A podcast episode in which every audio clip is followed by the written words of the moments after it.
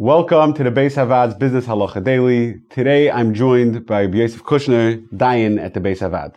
Ruven owns a building, and it's a residential building with a lot of different apartments, a lot of different tenants, and um, some of his tenants are Gentiles, and they're going to certainly have chametz in their apartments over Pesach. Is this something that needs to be a concern for Ruven? The, the, the, the, so to answer your question, it really splits into two. The chametz in their apartment that they own, that they're eating, their pasta, that's not a problem at all because they own that. That's chametz shel akum. If, uh, uh, technically speaking, if a Gentile walks into your house eating chametz, the Shulchan Aruch paskens, that's okay. It's his chametz. He's watching his own chametz. That's fine. The chametz that's theirs in their apartment, it's for sure not a problem.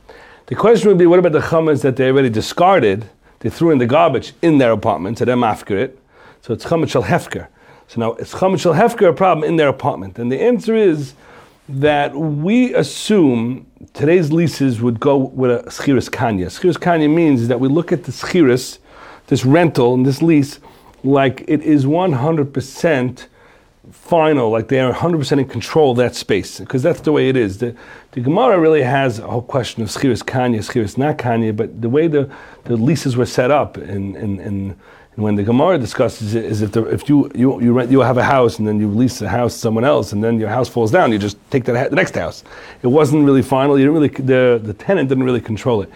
Today, today's days, I don't think you could throw a guy out if he has a lease. Even if your, your house is not working out, you don't just go with the tenant and say you're out. So, assuming that there is a schiris kanya, which I'm assuming most, most rentals and leases are like that, where you can't just bounce a guy out. He has really rights to that space, and you also can't even walk in there. You have no right to be there.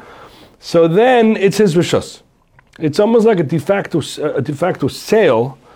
Uh, temporarily, it's like a sale. It's mechir almost like it's a sale, he owns that property, and that's not your rishus at all. So really, on a, on a, on a good lease, on a regular commercial lease and, and a rental, where the tenant is in his apartment, you would really have no concern of what goes on past the door of, of, the, of the lease. If you enjoyed this video and would like to receive more like it, or to sponsor a future video, please visit beishavad.org.